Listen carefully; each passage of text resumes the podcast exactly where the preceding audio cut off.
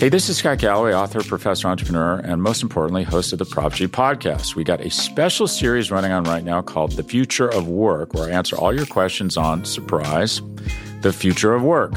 Questions including what are we missing when we work remotely, or how do we handle work life balance when a major opportunity comes knocking? From the provocative to the technical, we're offering insights you won't want to miss. So tune in to the future of work, a Prop G Pod special sponsored by Canva. You can find it on the Prop G Pod wherever you get your podcasts.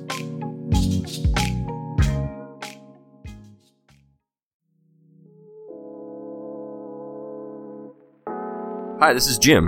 And this is Max. Check out our podcast, The Step Over, the Liberty Ballers Podcast Network, for all of your Sixers needs. Player analysis, game breakdowns, who would look coolest in a headband, and more. Subscribe to Liberty Ballers podcast feed on iTunes, Stitcher, Spotify, or wherever you get your favorite podcasts, and check out The Step Over, a podcast about Sixers basketball. Mostly.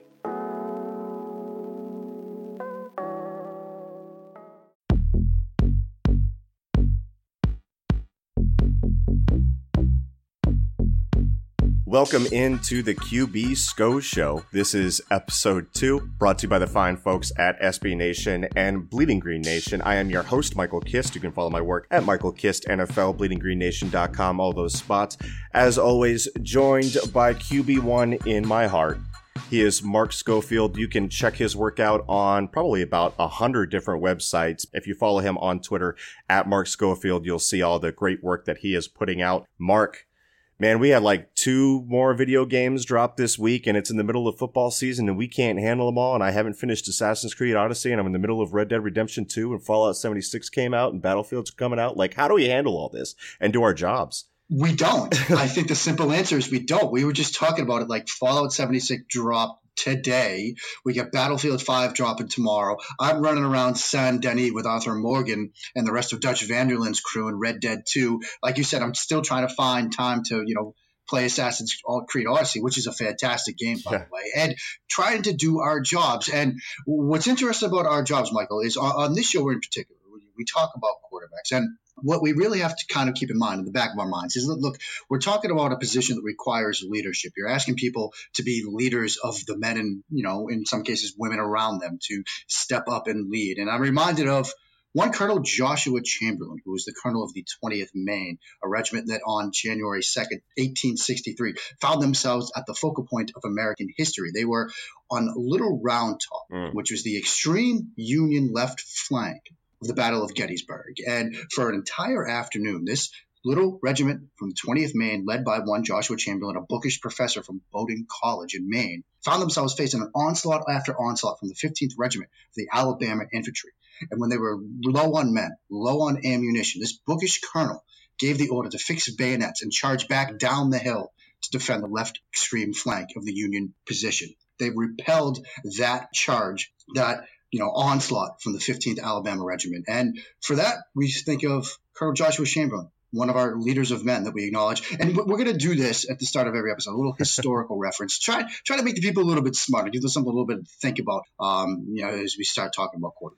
So is that what the Eagles need to do? Because right now they're extremely. The Eagles, Michael, the Eagles need to fix bayonets and do everything they can to charge back down the hill against Drew Brees, which is going to be a tall task because Drew Brees has shown the ability to repel many an attack in this 2018 NFL season. Absolutely correct. And yeah, that's going to be the topic of the show today.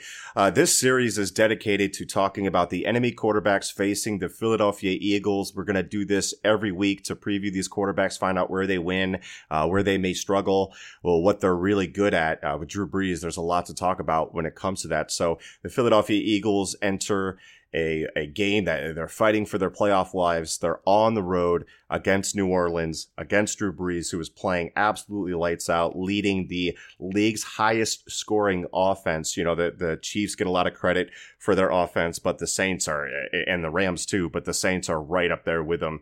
And Mark, let's just dive right into it, man. Last year, first quarter of the season, a lot of people thought that Drew Brees was cooked and if I remember correctly, and please tell me if I'm wrong on this, but Sean Payton responded by reining in the offense, becoming a more quick strike type style, and it led to an insane season for Brees. And let me really put that into context how crazy it was for Brees from a historical perspective.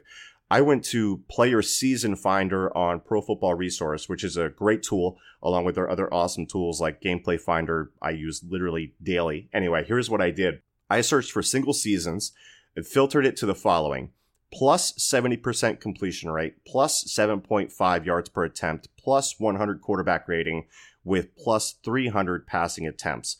All very round and desirable numbers for quarterback play. So uh, there have only been five seasons where a quarterback has met all of that criteria. There's Joe Montana in 1989. There's Steve Young in 1994. And then there's Drew Brees in 2009, 2011, 2017. He's also on pace for it this year. There's a bigger topic at play here. Why isn't Drew Brees included in the discussion with Tom Brady and Aaron Rodgers as much as he should be? But dialing back to the point about last season and him being possibly cooked, Mark, what happened there from your perspective that turned things around for him? I think you could point to Alvin Kamara at the start. And yeah. what Alvin Kamara has given them is that sort of matchup player that in a matchup league you can point to on any given play and you can design something to get him an advantageous matchup in the short area of the field that gives the, Saints a chance to still be explosive in the passing game. And you don't have to go too far into this season to see an example of that. You just have to go to week one. You just go to New Orleans, they're open and drive week one because they get a situation where they get Alvin Kamara matched up one on one against Lavonte David on an option route. And it turns a three yard pass into, I think, a 28 yard gain in the blink of an eye. And that's been the ability of this New Orleans offense as they've sort of morphed, you know, over the past year and a half or so from, you know, Payton being more of a downfield type offense into this more quick strike offense. And the other thing that's incredibly difficult when you're talking about trying to defend this team is you look at time to throw over at NFL's next gen stats. Drew Brees, 2.57 seconds from snap to throw. That's what he's averaging this year. It's fastest in the league right now. You can't get home against them. It is so hard to get home against this team. And you look at some of the route concepts that they're running now. It's it's not wildly creative. They're running Ohio which is, you know, go flat. They're running mesh. They're running tosser. They're running Y cross. It's a mix of mm. West Coast and air raid type staples. But they're still able to be explosive because of Kamara getting those matchups, the ability of Michael Thomas to win those one-on-one matchups. Drew Brees is getting the ball out of his hands so quickly. And what's been fascinating about Brees this year is that he has sort of worked himself, or I think it's well overdue that he's working himself into that conversation with Brees, and Rodgers and Brady that these are the elite guys. He's in that tier and he's putting up the same type of numbers. He has the same adjusted net yards per attempt as Patrick Mahomes, who everybody is raving about. And so I think it's time to sort of take a look again at Drew Brees and, you know, really appreciate what he's doing, how they've reinvented this offense and how explosive it is, despite the fact that they're, you know, they're attacking in short areas of the field for the most part. Yeah. And even when they do go deep and you go through the analytics on Brees this year, you see a guy that's been very accurate on throws that travel more than 20 yards in the air, 16 for 29 and four touchdowns. And they're great at dialing up shot plays once they sniff around midfield. That 40 to 40 area is a real green light for them, as it is for a lot of aggressive offenses. But here are a couple of things, uh, being as, you know, being an Eagles analyst that it really concerns me about this game. And you kind of alluded to it.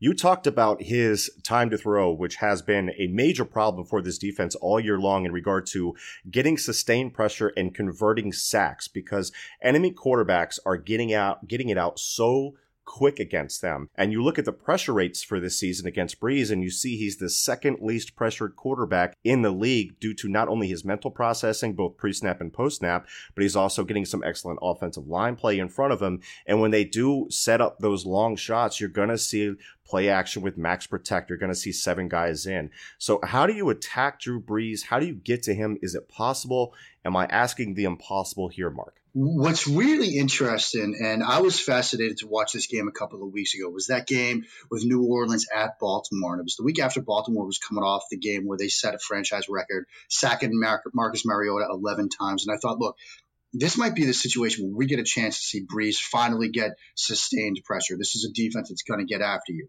And the Ravens, they certainly blitzed in that game. But in that game, I think Brees was something like, you know, I think he was like nine of 11 or something like that. I can look these numbers up, but he was extremely effective against the blitz. And you would think, okay, well, with the time to throw stats that we've seen, you know, it was probably just him getting the ball quick. But it wasn't. You look at some plays in that game, the blitz got home, but through a combination of athleticism and, and, play strength, traits we don't always associate with Drew Brees, he was able to evade the blitz. There was a two play sequence, I think late third quarter, early fourth quarter of that game, where first they get Tony Jefferson on a safety blitz. He's got a free shot on a third down. He's got Brees wrapped up by the legs. He has the play strength to stay upright, find Michael Thomas in the flat, get the ball out. Thomas YAC, first down conversion. Next play, they blitz him again. The blitz is picked up, but it's the pocket starts to break down. Brees then flushes himself to the left, makes an incredible throw on the move, finds Tre'Quan Smith along the sideline. Big throw, big catch, another first down. That's Drew Brees doing it in a different way. And so you're seeing now this quarterback, again, veteran quarterback, older quarterback, not just relying so much on getting it out quickly, but then his athleticism, his play strength, things we don't always associate with him, beating the blitz that way. And so that's this sort of subtle aspect to Brees might not get appreciated enough, but even if you do get close to him, he's got that athleticism, the quick release, the ability to drop the arm angle, the play strength to still get the ball out of his hands. And that's been amazing to watch too. Then you look at the red zone. You talk about bend, don't break. Well, there is a lot of breaking going on for defenses when they match up with the Saints. In the last uh, three games, it's something like 86 to 87% that they're converting touchdowns here. And I took a look at this for bleedinggreennation.com and I wrote up a lot of the concepts that they like to use and packages with Taysom Hill and all that stuff. And in the red zone, Brees is 46 for 66.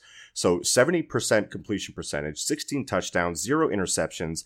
And among quarterbacks with at least 30 throws in the red area, he leads the NFL in quarterback rating at 117.4. With the weapons that he has, and note that Michael Thomas and Alvin Kamara are the top two red zone targets in the NFL, which is crazy. And we won't even get into the wild packages that they get into with Taysom Hill.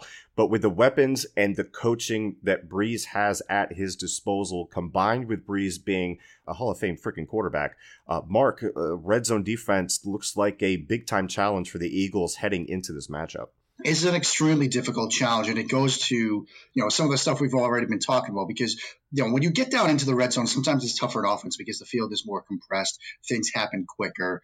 You know it's sometimes tough to sort of scheme people open. But in a sense that almost plays to new orleans strengths as an, as an offense because with guys like michael thomas with guys like alvin kamara you can win those matchups quickly at the line of scrimmage. Both of those players have that ability to sort of win quickly in their routes whether it's beating the jam if you're thomas if it's kamara that quick little stutter step in and then out against a linebacker that works in the red zone. And one of their favorite things to do in the red zone is sort of run that angle route. We see it from teams like New England with James White and others, where you get that running back in the backfield. You can you know get him outside on that look, what looks to be that slant, and then come underneath on that Texas route, that angle route. They love to do that. Brees shows great sort of process and speed in those moments where he can have that on the backside and know that look, if I have to, he's going to win that one-on-one matchup if we get man coverage, or he's going to find a seam or enough of a seam against the zone underneath look, where you can go full on bunch look to the other side, give yourself a concept, whether it's spot or something else, where if you can get something quick, great. If not, Brees has that processing speed to then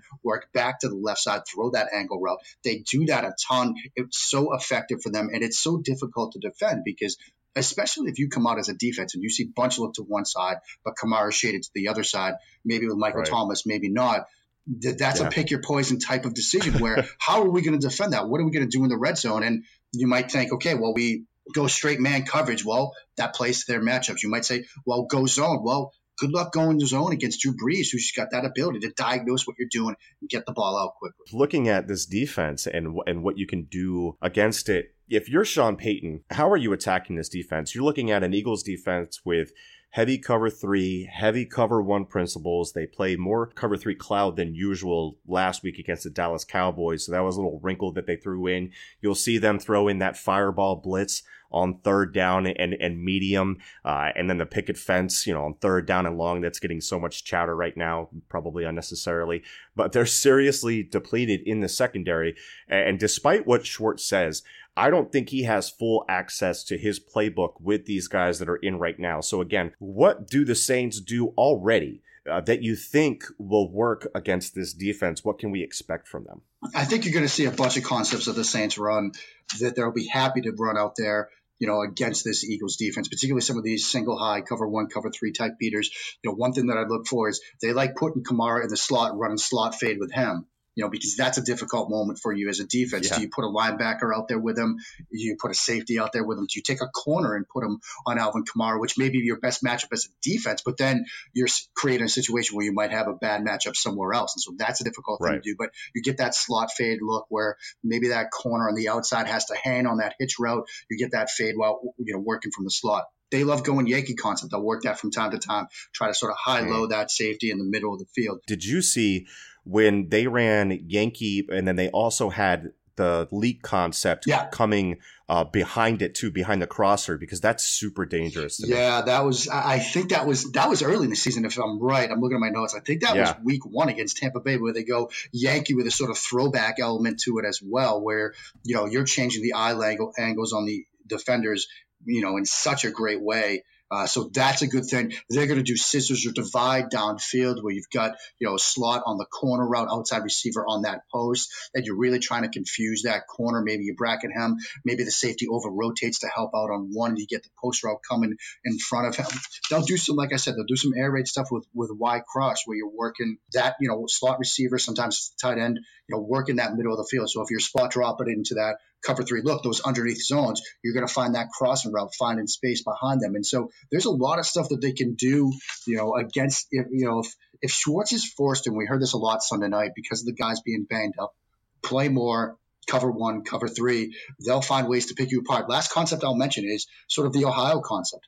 You know, it's a simple go flat type concept, but they'll put somebody in the slot, whether it's Thomas, whether it's Kamara, run that flat route, have that vertical route on the outside to run that corner off. And now you're getting one of those guys matched up, maybe against a linebacker, maybe against a nickel corner or a safety, even in the flat. Get the get get that guy the ball quickly in space against a player that might be a matchup advantage for the offense. And so those are the things I'd think would keep me up at night if I'm Jim Schwartz, trying to come up with some answers for those decides, given the players you're going to have at your disposal on Sunday. Yeah, great detail there. And I found the uh, the leak again. I found it against the Bengals last week. As soon as they got to the like right around the 40, they busted that bad boy out. It's on my timeline at Michael Kist uh, NFL. I got a ton of stuff on the Saints out there. And speaking of a ton of stuff, Mark, as we talk, I can hear you like furiously flipping through notebooks and, and, and all this other stuff. Your process is so fascinating to me. How much do you spend on like notebooks and pens and, and that sort of like office supplies for taking all of these notes? Cause your notes are like the most extensive notes that I've ever seen for, for someone that does. Can I just say that tax time, I give a ton of credit to, I'll give a shout out to my accountant, our tax guy, Jim Cantwell up here in the, the Silver Spring area of Maryland, because I come in with all these receipts from Staples and he's like, what did you buy for $100 at Staples? I was like, well, I needed binders for quarterbacks because when you watch 40 quarterbacks over the summer, you end up filling binder after binder. I have binders filled with quarterbacks. That's a nice little political reference there for our political minded friends. But I have binders filled with quarterbacks that will never sniff the, you know, Carolina Coastal Plain League of, you know, football levels. And, and, but I still take notes on them. I, you're right. I've got all my Brees notes. You can hear me flipping around furiously for papers from week one through the week 10. I spend a lot of money on pens and highlighters and binders, and I prefer, I, I need a new hobby. Oh, that's why we play video games. That's why we play video games. And that's why we're, we're not going to be sleeping very no. much because all the video games that are, in fact, dropping. Uh, Mark, do you think it's more likely that the onus is going to have to be on the Eagles offense to try to keep pace in a boat race? I think so. And you know, if you're an Eagles fan going into this game, and you know, this actually gives me a chance. Thank you, Michael, to, to plug something I'm just putting together today for the score. Um, you look at that game against Dallas. This offense was so close on so many different drives to really sort of potentially breaking that game open. I mean, you, you sort of look at, you know, early in the game, they had a, you know, wheel route, out and up route with a post route on the outside from Matthews. They had a wheel route to Nelson Agholor. They had a curl route from Ertz, so it was a three receiver concept. And Wentz just got pressured. We, Mike, you and I were talking about this play. Wentz just got pressured just enough where he had to pull that ball down yeah. and throw it to Ertz on the curl. And that was the drive where they ended up getting stopped on that fourth down. And then later in the game, near the end of the first half, they had that screen dialed up to Corey Clement that if, you know, that defender didn't get his hand in and wrestle that away, that Mm. might have been six Yeah. because that play was designed so well. They did so such a great job of moving everybody. They moved Wentz to the right as well. And they have that little throwback screen. That left sideline was nothing but green grass. And on the next play, you get that little out and up to Alshon Jeffery. Wentz is again pressured. He has to slide away. He gets hit as he makes a throw. It's slightly underthrown and it's broken up. They settle for a field goal. In the third quarter, you get them, you go bunch look to the right, you motion Jeffery back to the left, you get that red two, cover two type look. Jaylon Smith, the linebacker, opens his hips to the other side, so you get Jeffery working in the middle. There's a slight hesitation there. I think Jeffery stops for a second, Wentz Right. double clutches. Yep. It- it- you're a half step away on so many plays. And again, Yeah. they have to settle for a field goal. So the offense is close. And look, the Saints defense, it's not the best defense. So I'm just saying, if you're looking for like a silver lining as an Eagles fan right now going into this game, you're not going to find it when Jim Schwartz's guys are on the field. I don't think you're going to find it then. But I think you're going to find it with Wentz and company on the field because I think there are plays to be made. I think the Eagles are close. Yes, it's a little Hall and Oates action, so close yet so far away. Sometimes that's the difference between winning and losing.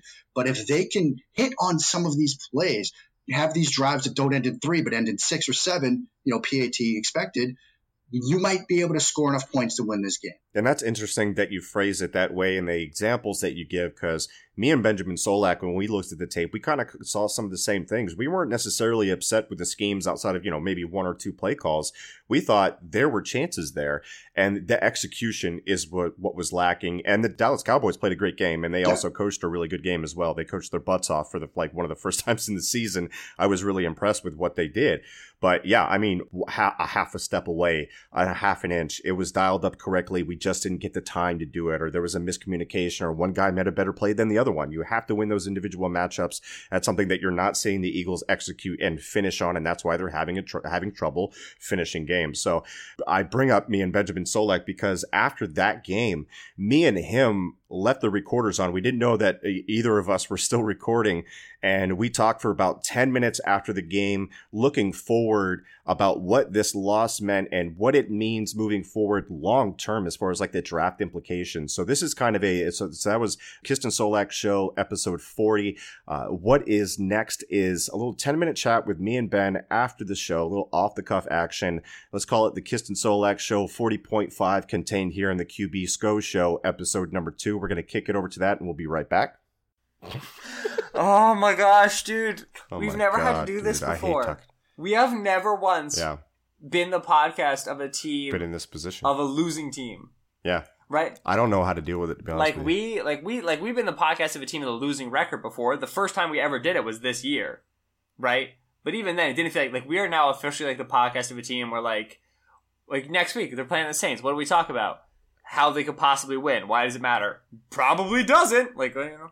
It's like I I can't imagine how Browns people do it. Like that's everything. That's every day of the year. That's how they feel. At least like this was like over a half a season. You know what I mean? Right. How do they how do they do it? How do they live? Let me tell you I am distraught. how angry I'm going to be if they play even well against the Saints. Like not even if they win, but if they play well against the Saints, which it doesn't even have to be. like where the where the f was right? this? It doesn't even it doesn't even have to be like the defense. Like I expect the defense to get toasted, right? But yeah. Right. imagine if the offense comes out and just moves the ball up and down on the Saints defense, which I very much think they possibly could do. Yeah. That's just gonna. This is just like just play well, but do it for three games in a row. Like the the if like the one thing this team has been missing. Like imagine if they won that Carolina game. Imagine if they won the Carolina game, won the Jacksonville game, came into this game five and three with the opportunity Yeah. to tie the Redskins yeah. at home in blacks against the Cowboys. I mean, come on! All this team needed was like like like just a few wins in a row, and they just couldn't string together enough good plays in a row to win a game, and then enough good games in a row to win like a series. It's just exhausting. And you know, I mean, they 100% should have beaten the Titans. Fourth and 15. Corey Graham loses his bearings in his zone. 17 point comeback by the Panthers. We had a 98% win probability, 99.6 win probability, something like that. Oh, yeah. We can't pull those games off, and that puts us in this effing situation. It's it's maddening. It's maddening to think where we could be, even as a bad team, Mhm. compared to where we are as a bad team. It's depressing. Here's what's really nice, though. I'll tell you what's really nice. This is mostly because of the Super Bowl win, but I don't think I, I have no doubt in my mind that Lurie is not in a spot where he's going to do anything rash. Howie's not in a spot where he's going to do anything No. rash, and Doug's not in a spot where he's going to do anything rash. You know what I mean? Like, No. Yeah. which even if like, let's say, God forbid, a person whose at is camel toe and spandex was right, and let's say Doug never pulls out a Super Bowl winning competitive team again, right? I'd at least like to Right. know that by keeping roughly the same important infrastructure around him for the next five seasons. You know what I mean? Like I would so much rather just play this out to its end and make sure. You know what I mean? But we're not anywhere near there. Obviously, this is like a way looking forward situation. It's just like Dog, John Fox could. John Fox got a job. Was uh, an NFL coach last year. Hadn't done anything in freaking years. He could probably get a job next year if he really looked for one. Jeff Fisher, around forever. One Super Bowl win buys you like twenty Right. years in the NFL. It's gonna be very interesting though. So There's I gonna don't. be I don't mind Right. keeping that dynamic for the next five years. I don't. I don't at all. Think about, however, this is crazy. Think about how much attention there's going to be on how well Philadelphia drafts this season. Because two years ago, right, the Derek Barnett draft, it was we got Car. Well, like three years ago, it was we're getting Carson.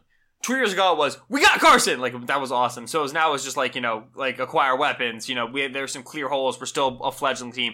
Then you win the Super Bowl and it's like pff, we're in Dallas. We're picking 32. Screw all of you guys. You know what I mean? It's like nothing. You know like, like as we discussed, like I was not a super big fan of the 2017 class or the 2018 Right. class, the way that they were done, both of Yeah. them.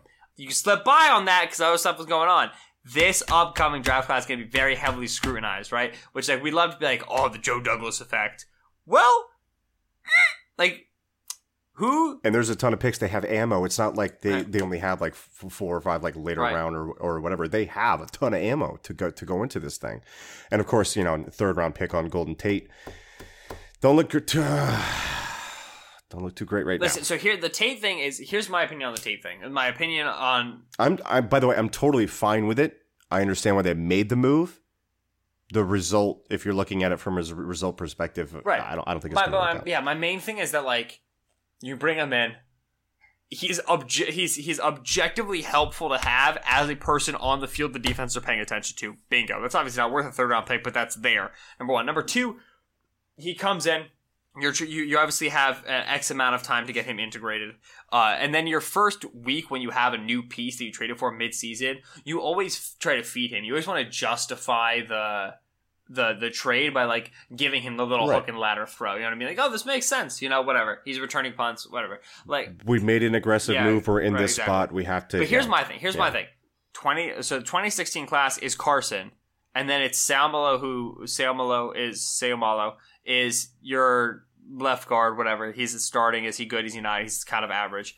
Whatever. Uh, and then it's Wendell Smallwood, and it's seventh. It, Blake Countess freaking is playing for the Rams. You know, it's Jalen Mills, right? Whatever. Okay. Yeah. But like it's Carson, like that was the focus on the class, and your third rounder was Seumalo, and if you hit on both of them, then okay.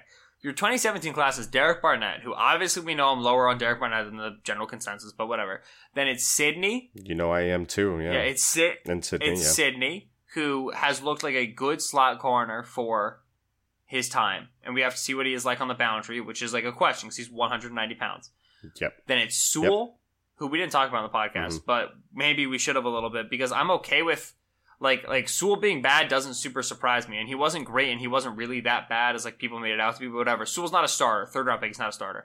Mack Hollins, Donnell Pumphrey gone. Shelton Gibson can't get on the field. Nate Gerry injured, couldn't win the starting linebacker job. Elijah Qualls gone. 2018, Dallas Goedert not playing him. I don't know why. Uh, Avonte Maddox has been a stud.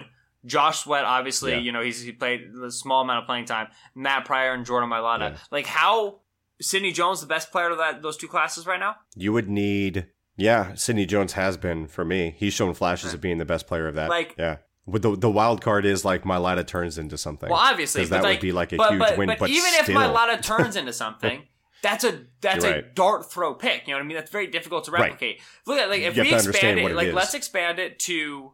All right, we don't want to expand it to 2015 because obviously that's a Chip Kelly year. But in the three years of Yeah. like the Douglas Roseman reign here, the Douglas Roseman era, they've hit, they've hit on like rookie player, they've hit on Carson. I am Right. not ready to call anybody else a hit. in the past three years. Right. I think you have a you have a good chance with with Jones, with Maddox, with Goedert. Yeah. Barnett and Seam- Seumalo also up there.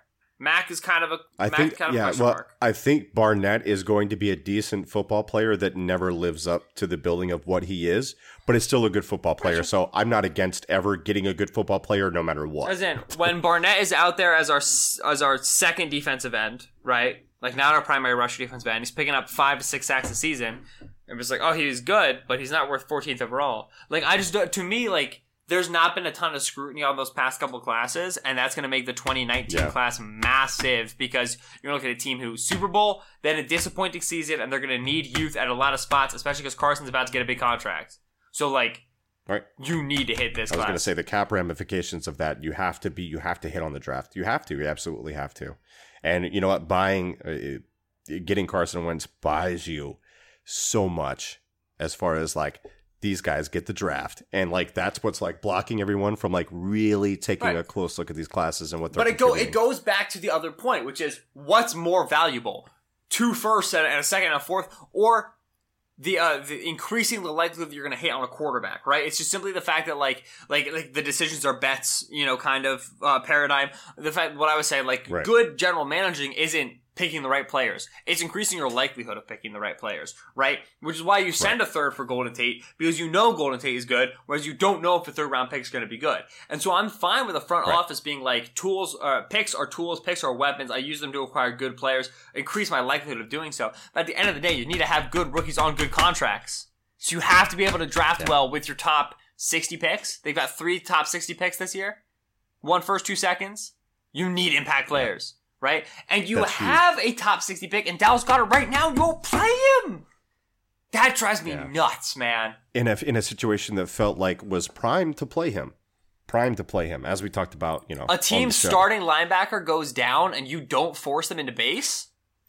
You let them Yeah. chill in nickel. Yeah. You don't let them chill in nickel.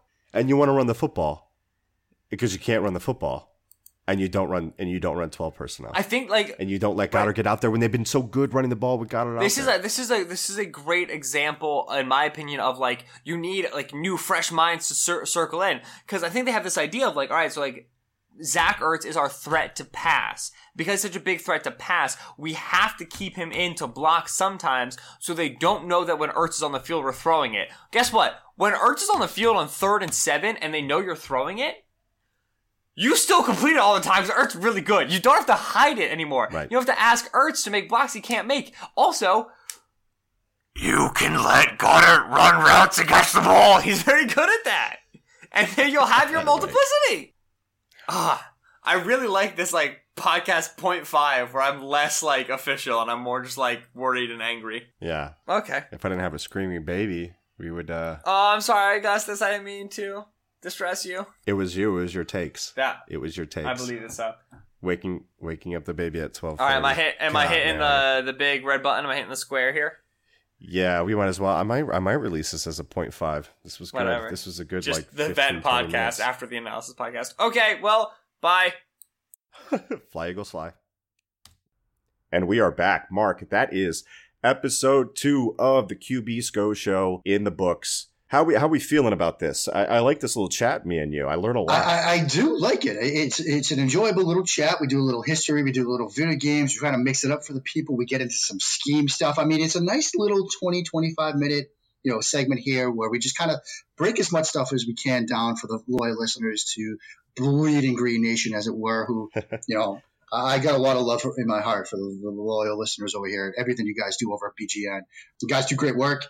Yeah, I'm still a little bitter over the last Super Bowl, I will say. But listen, both of our teams right now are trying to struggle to find some identity. I mean, I'd rather be you guys right now, I think, than wondering if number 12 is done, which is the life I've had to leave over the past 72 hours. And I know that's not going to get a lot of sympathy, but I'm just saying, look, you know, football, it's a tough game. It's a game Yeah. of inches. The inches we need are all around us. And Mike, if you don't queue up the speech from any given Sunday to play us out now, I'm going to be so disappointed. You know what, Mark? I'm going to honor that wish. First, I'm going to ask you to go to iTunes, dental listeners, give us five stars if you like it. Leave a written review. We're going to start reading some of those reviews uh, really soon. Some so punch them up, make them funny, and we'll read those here on Bleeding Green Nation. And uh, yeah, man, it is in fact a game of inches. Let's find out why from our friend Al Pacino. You know, when you get old in life, things get taken from you. I mean, that's that's that's part of life. But you only learn that when you start losing stuff. You find out life's this game of inches. So is football. Because in either game, life or football, the margin for error is so small. I mean, one half a step too late or too early, and you don't quite make it. One half second too slow, too fast, you don't quite catch it. The inches we need are everywhere around us. Hell yeah. They're in every break of the game, every minute, every second.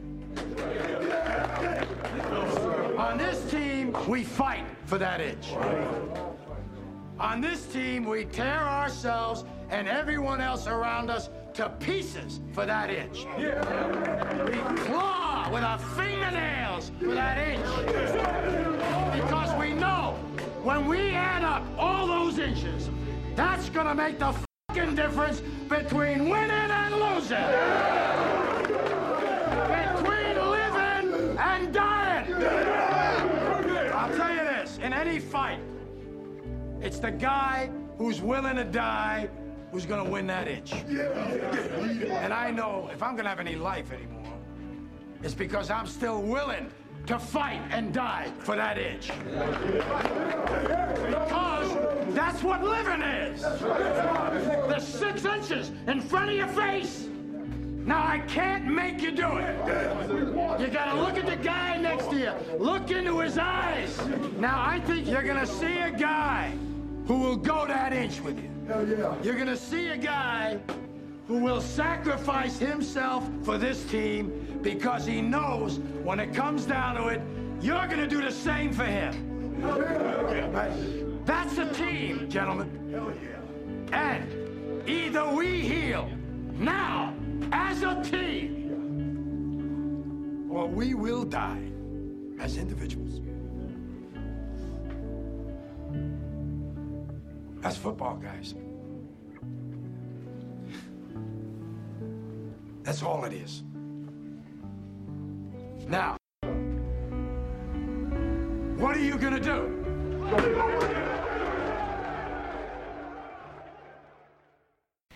Hello, you're listening to Simone de Rochefort, one of the hosts of The Polygon Show. It's a show all about the video games that you'll never have time to play, brought to you by four friends who are just as passionate about food, soft drinks, and TV shows as we are about video games. Every Friday, we bring you a new hour of personal stories, like how we found the best way to play Yakuza Zero, or even what happens when you play so much Zelda that you hurt your hands and can't play games anymore. Above all, we just have a really good time talking about the games that we love. Check out the show on Apple Podcasts or your favorite podcatcher. You can also find us at Polygon Show on Twitter and send a tweet to say hi. Thanks for listening.